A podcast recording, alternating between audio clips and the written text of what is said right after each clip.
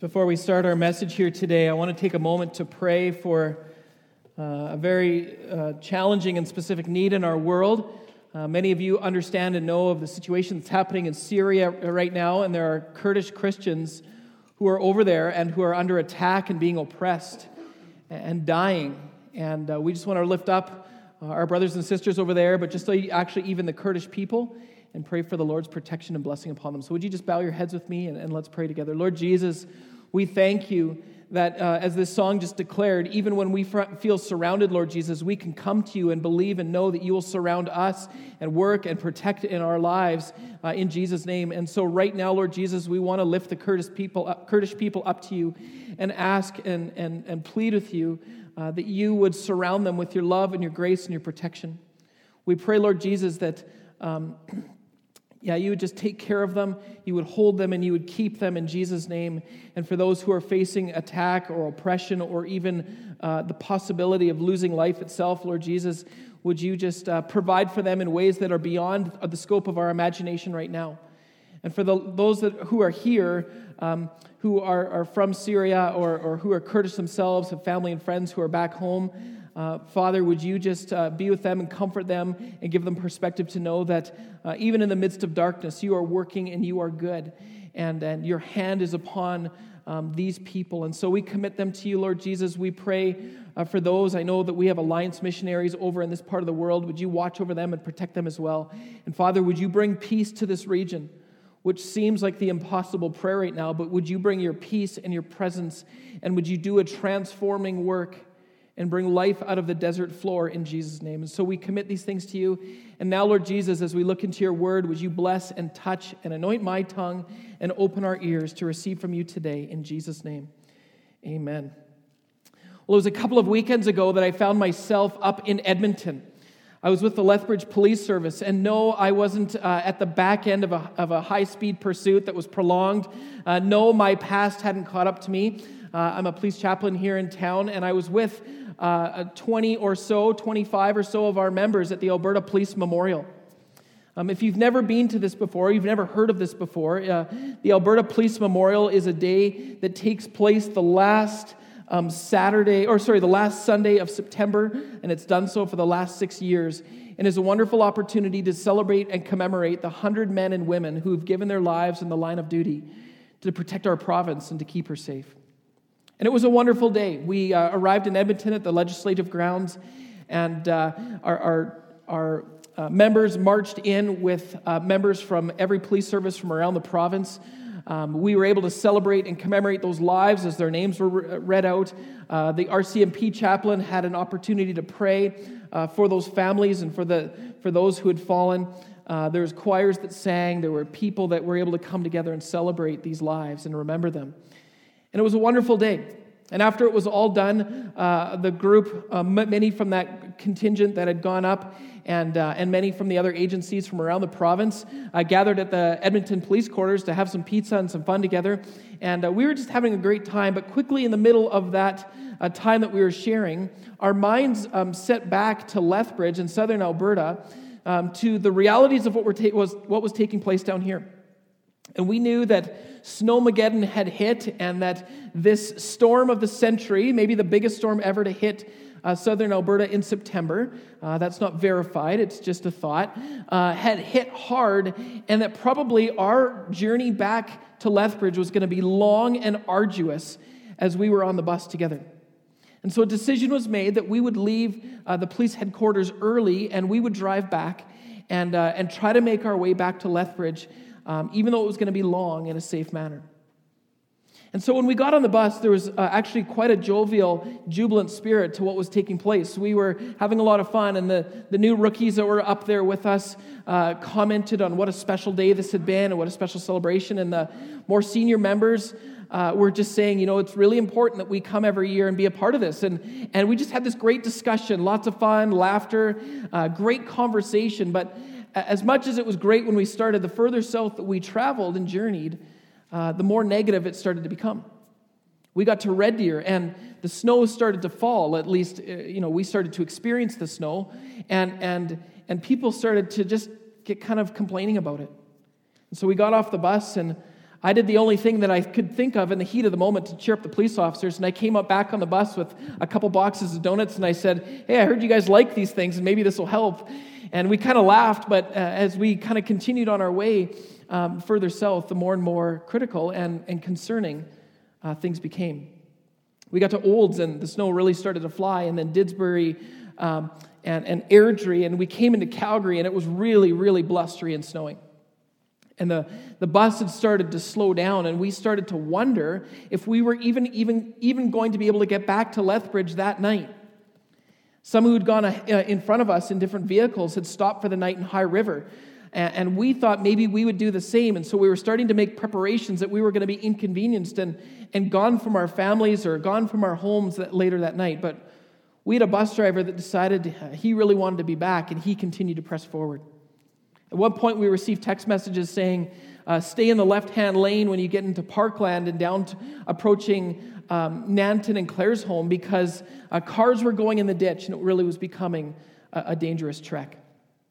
Well, we passed through Parkland, we got into Claresholm, and soon we passed the point of no return where there was nowhere left to stay and we were going to have to make our way into Lethbridge. We went down into Fort Macleod and we left Fort Macleod at 11:30 at night. And two hours later, at 1.30 in the morning, we pulled into the parking lot at Lethbridge Police. And I was one of the first people off the bus, concerned, uh, frustrated, thinking that I had to go home and shovel driveways and, and shovel people out and all these things. And I look at my car, and there's my little Honda Civic with two feet of snow on top and three feet behind it. God bless the snowplow that plowed my car into that spot. So I pleaded with a staff sergeant that helped me push my car out, and we got it out, and I got on the road. And I just wanted to get home at this point. I was critical and frustrated, and, and it was just kind of venomous coming out of me. And Roland said to me, Get somebody to give you a ride back to our house. Don't come through the coulee because your car will never make it. But being a good husband, I knew better. And so I drove down, and actually, the coulee wasn't too bad. Where I ran into problems was when I got to our community, just uh, west of us here from the church. And I saw there was two ruts that were going into, the, into our community. And so I, I plowed forward, literally plowed the snow forward. And when I got onto our street and I got up to our house, I realized that it had snowed so much and that even though Ralna had shoveled the driveway a couple of times that day already, there was no way that I was getting my car into the driveway, uh, or let you know, into the driveway, but even towards the curb close to our house. And so I did what every good southern Alberta does in moments like this, and I backed the car up down the road as far as I could go, and I put it into first gear, and I started to shift and get that car up to as fast a speed as I could get. And first, second, third, fourth, I was flying down the road, and then when I got close to our driveway, I passed the neighbor's truck, I cranked the wheel, and I came flying into the curb, only to discover that even the snow there was deeper than I had anticipated, and the car lurched to a stop. I got out and I stepped into snow, and my feet instantly became cold and wet. And I looked, and my car was still sticking out into the road. It was still almost towards the ruts, and if people drove by and weren't careful, there was a good chance, likely, they were going to hit the car. And so I started to dig it out. I tried to push the car.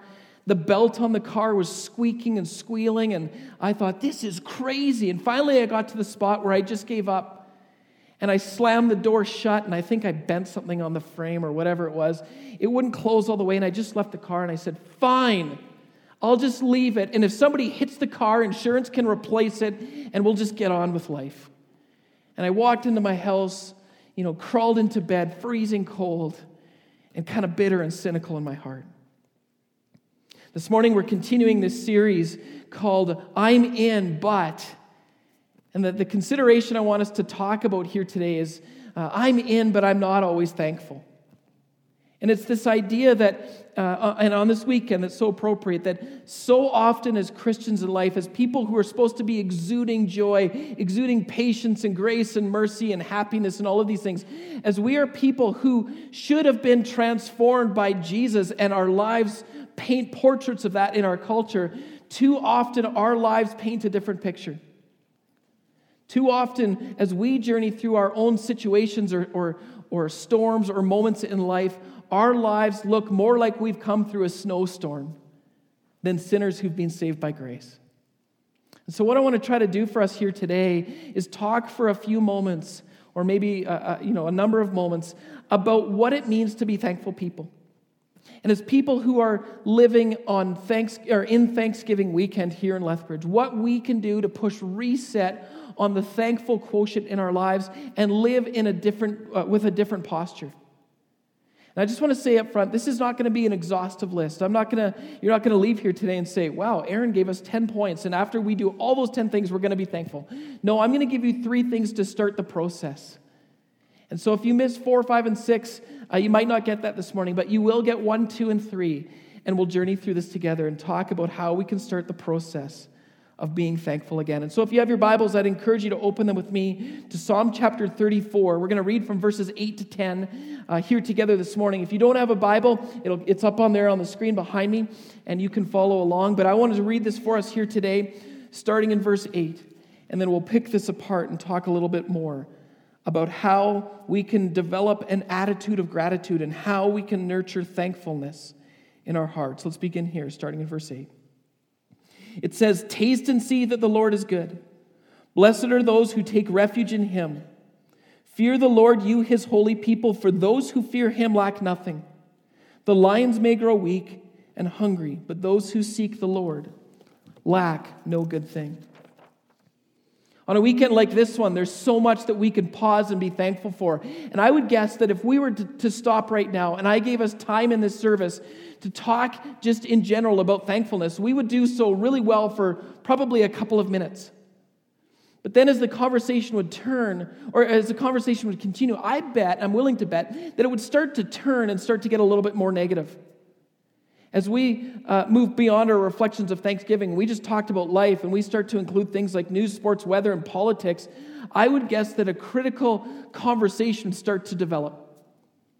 And there would be some complaining and some concern. And, and, and, and honestly, if I was to be honest with you here today, it probably would start with me. And yet, as true as this is, as true as, as it's become in our culture that we are a people who have a propensity to complain, when we read passages like Psalm 34, we discover an, a, afresh an invitation to view life and our situations through a different lens, rather than observing and measuring our joy through the different situations that we work with each and every single day. And so, as we start this out here, I want us to look at verse 8 because I think there's something critical here as we're talking about thanksgiving and nurturing this attitude of gratitude that has to be captured first when we start to push the reset button and we start to strive to be thankful people again. And so, look what, look what David says here. Is, these are familiar verses. Taste and see that the Lord is good. Blessed are those who take refuge in him. What David does here to start is that he invites us to consider our relationship with Jesus and the work of Jesus in our lives in very experiential ways. And he starts, the scholars say, with two, uh, two inferences here towards the two ways that Jesus works in our lives. And the first is that salvation moment. That moment when we realized that we're sinners and that we needed a solution to the sin problem that we have in our lives. And so he says, Remember who Jesus is at the foundational part of who you are. He is your Savior and He's your Lord. He's your sanctifier and He's your healer and He's your coming King. And so remember that and build your foundation for joy and thankfulness out of that. Pastor Scott has often said to us, and he's often shared with me, that if all Jesus ever did in our lives was provide us with salvation, it would have been more than enough. It would have given us reason to get up in the morning. It would have given us reason to gather every single day. It would have given us reason to get down on our knees and worship Him and cry out to Him from very deep places in our heart our gratitude and expressions of joy and thanksgiving to say, We never could have done this for ourselves. We've moved from being sinful people to being sinners who are saved by grace. We've moved from being filthy rags to people who, before the Almighty God in heaven, because of Jesus, are seen as the radiant white bride. And if all Jesus did was deal with that, for the rest of eternity, we could worship Him and thank Him and build and live in that foundation of thanksgiving because of what He's done. But, friends, hear me very clearly when I say that Jesus has done that and yet all so much more. That it's the dynamic reality of our lives that every single day He works in our lives. He sees our situation. He hears us. He calls out to us. He blesses us. He heals us. He provides for us. He transforms us in the everyday moments of everyday life. He saved us, and now there's an ongoing work that's a dynamic reality. And David says here see it, experience it, hold it, and have it because it's yours to know and yours to have. And he says, as you experience this and as you see that God is good, you will find a blessing that will come when you rest in Him and when you allow Him into the situations and the storms of your life that you feel like are, are, are too far gone or, or, or, or, or just beyond you. David invites us to recognize and take note of God's good work and to have faith of what God is going to do and what he's going to and what he's going to provide. And rather be, than being weighed down by, by bad weather or another flat tire or your hockey team that has lost its identity and can't win or maybe that political party that, that you're just wondering how they keep getting votes whatever it is David's saying look beyond that and remember the one who's saved you. Remember the one who's at work in you and the one who's transforming you Friends, if we want to, um, if we want to practically experience gratitude and thanksgiving, then we have to start by practically taking note of what God has done and what God is doing for us. And then out of those, out of that recognition, invite Him into the situations that we face and trust Him that He will work and bless once again. When Hudson Taylor uh, first set sail to go over China, he boarded a ship and he started to sail across the ocean. And when they were approaching Southeast Asia, um, to the surprise of many, they ran into problems. The wind stopped blowing, and he didn't, they didn't know what they were going to do. The captain and his crew tried a number of different things, but uh, finally they came to the situation where they were ready to give up. The ship had steered way off course, and they started to approach islands that, that people knew, or the crew knew, were inhabited by cannibals. And the closer they got, the more that these, these local uh, native islanders were recognizing that they were coming to shore. At one point, the captain said to, to the people that were journeying with him, he said, We've done everything we can, and calamity awaits us. He said, The locals have lit fires on the shore, and they're waiting for our arrival. Demise is here. And when he said that, uh, Hudson Taylor went over and he said, Sir, respectfully, can I just ask you, because I believe there's one more thing. Could myself and my three friends retreat to our room? And would you allow us to pray and ask God to intercede on our behalf?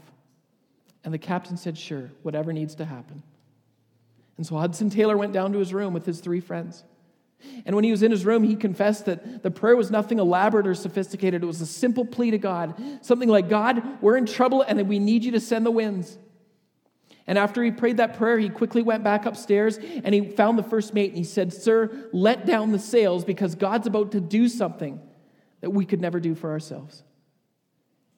And, you know, with, with little hope in his heart, the first mate let, the, let the, the sails out. He undid the knot and the sails came down. And when the sail came to the bottom of the mast, the winds began to blow.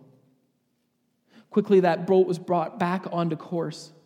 And Hudson Taylor came and was able to come into China and begin a powerful dynamic reality of bringing Christ to the nation of China and to the Chinese people. And there was a blessing that came because he invited Jesus to the center of the situation that he faced.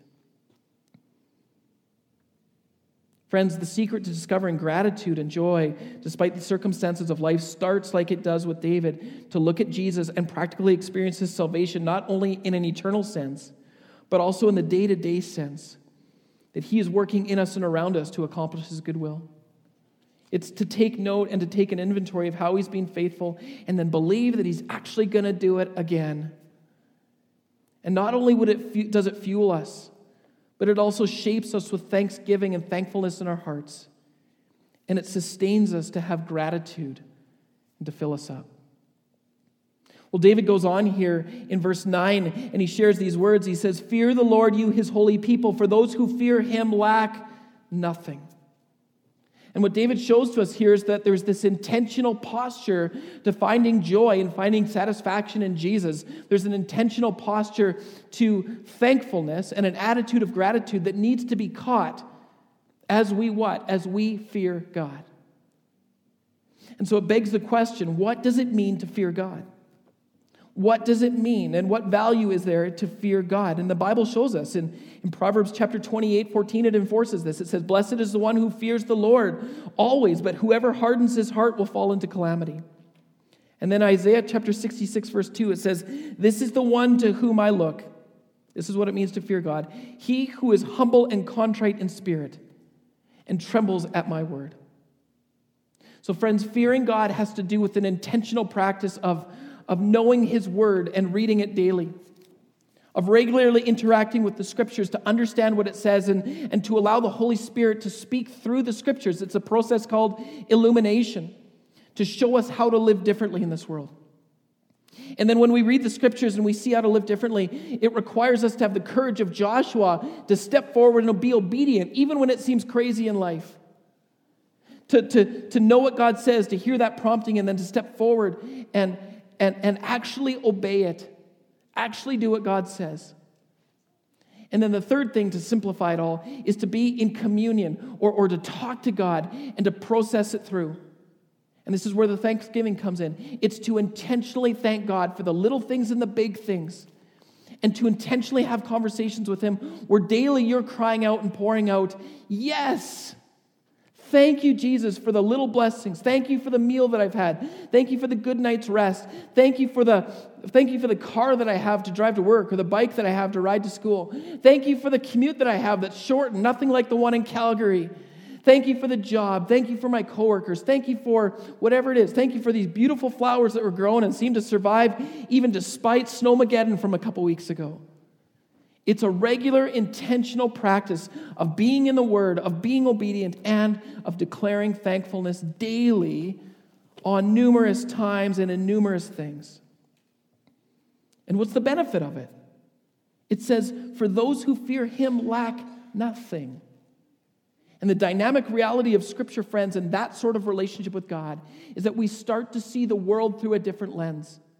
We start to see the world as God sees it, and we start to realize that there's very little that we are missing in life. In fact, there's nothing that we're missing in life that will hold us back or that will break us.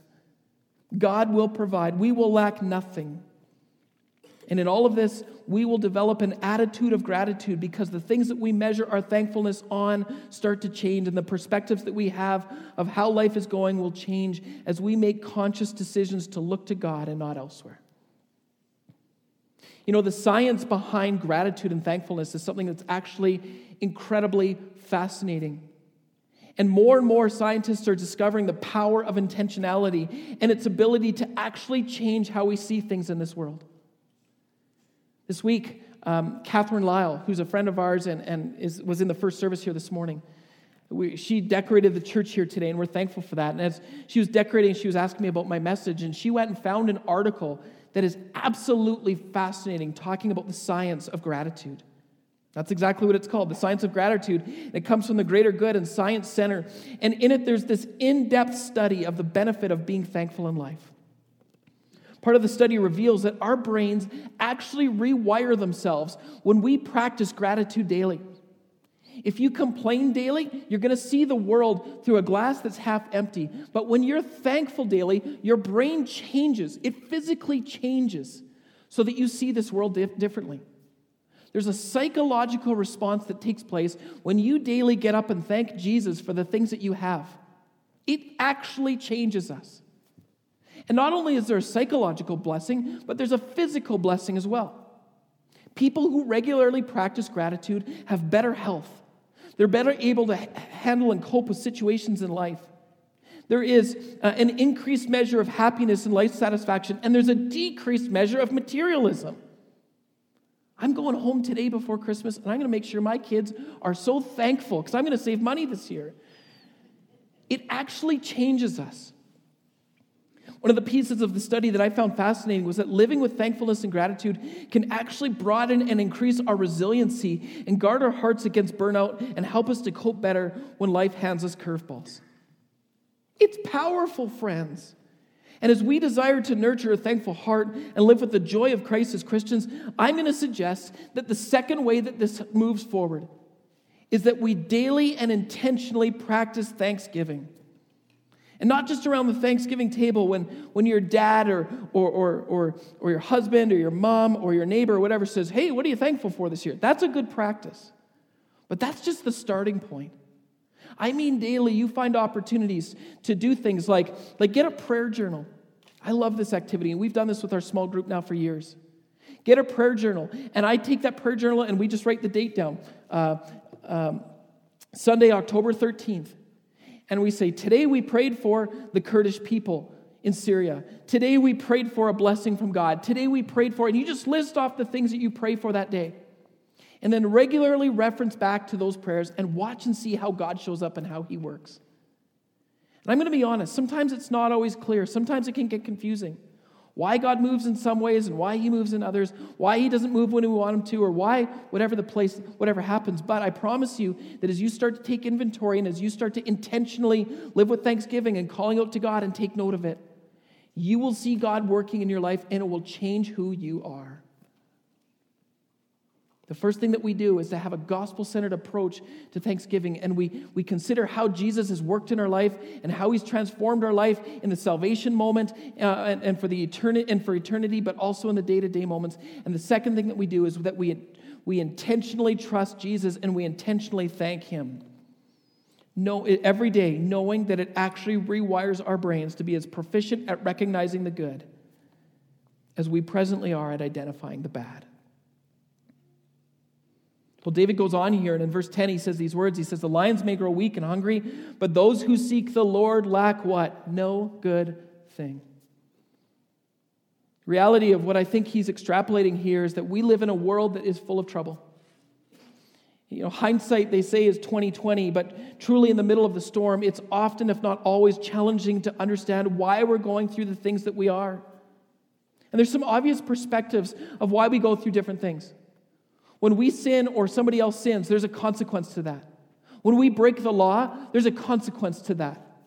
When other people do things, it has impact and consequence in our lives. But to be honest, oftentimes in the middle of storms of life, as we're going through something, we have a propensity to run from it and turn and walk away rather than digging in and staying the course and recognizing that God is going to do something in this moment that we never could have had, have done for ourselves. And it can be challenging to understand why we're going through what we're going through. But if we can stick with it, often the impact that, that comes, comes and it, and it impacts our gratitude and our outlook on life as we stay the course. The Bible's clear that, in the, that, that we live in a world that is a broken place, and that as a result, we will go through struggling and suffer, or, uh, and suffering. We will go through struggle and suffering. But the Bible is also very clear that there's, there's almost nothing in this world that will break us. Things might bruise us, but there's nothing that will break us. There's nothing in this world that will break us and shatter our identity and our relationship with God. But instead, God will work on our behalf.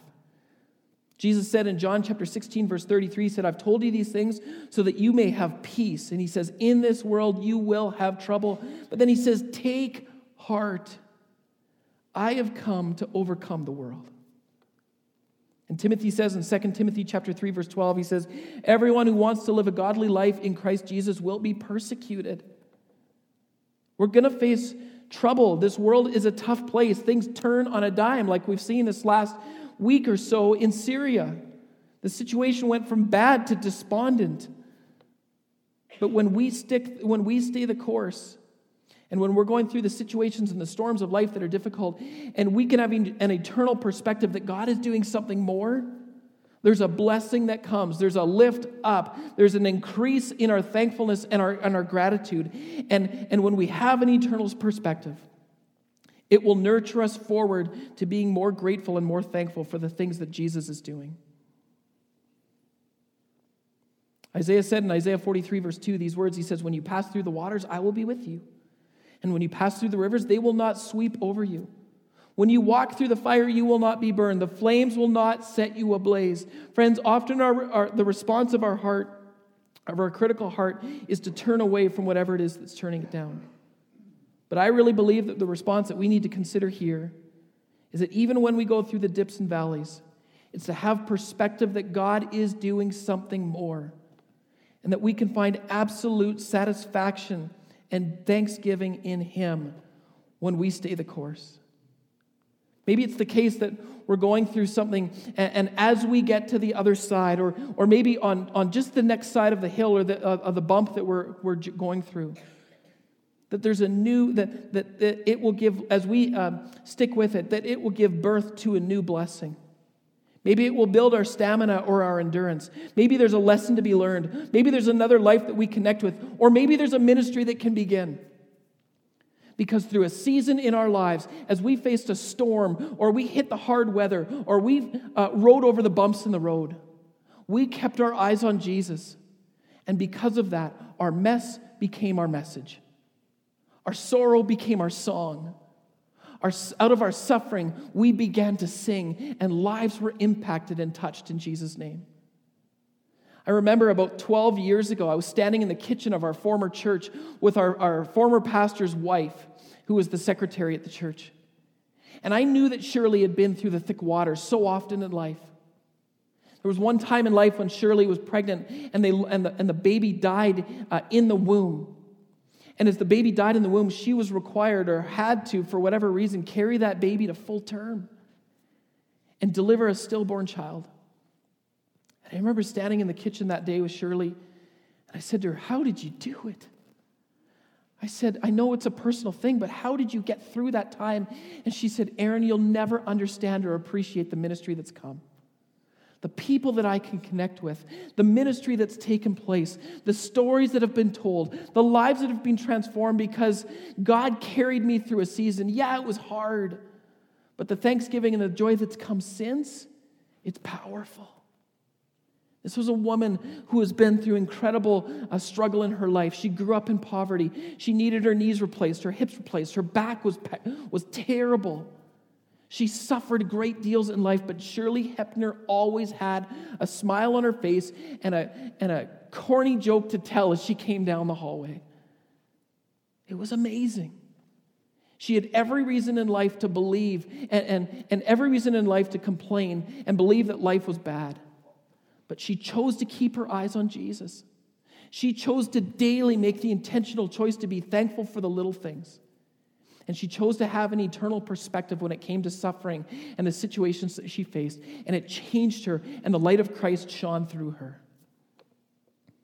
It's been so often the case that as we've journeyed with different people, and I'm talking about us collectively, and they have endured through a season. And I'm not talking about unnecessary suffering. I mean about keeping your eyes on Jesus and keep on moving forward. As people have struggled or suffered or times have even died, sometimes when that season is over, we've often be able to look back and say, wow, that's when God really made a difference.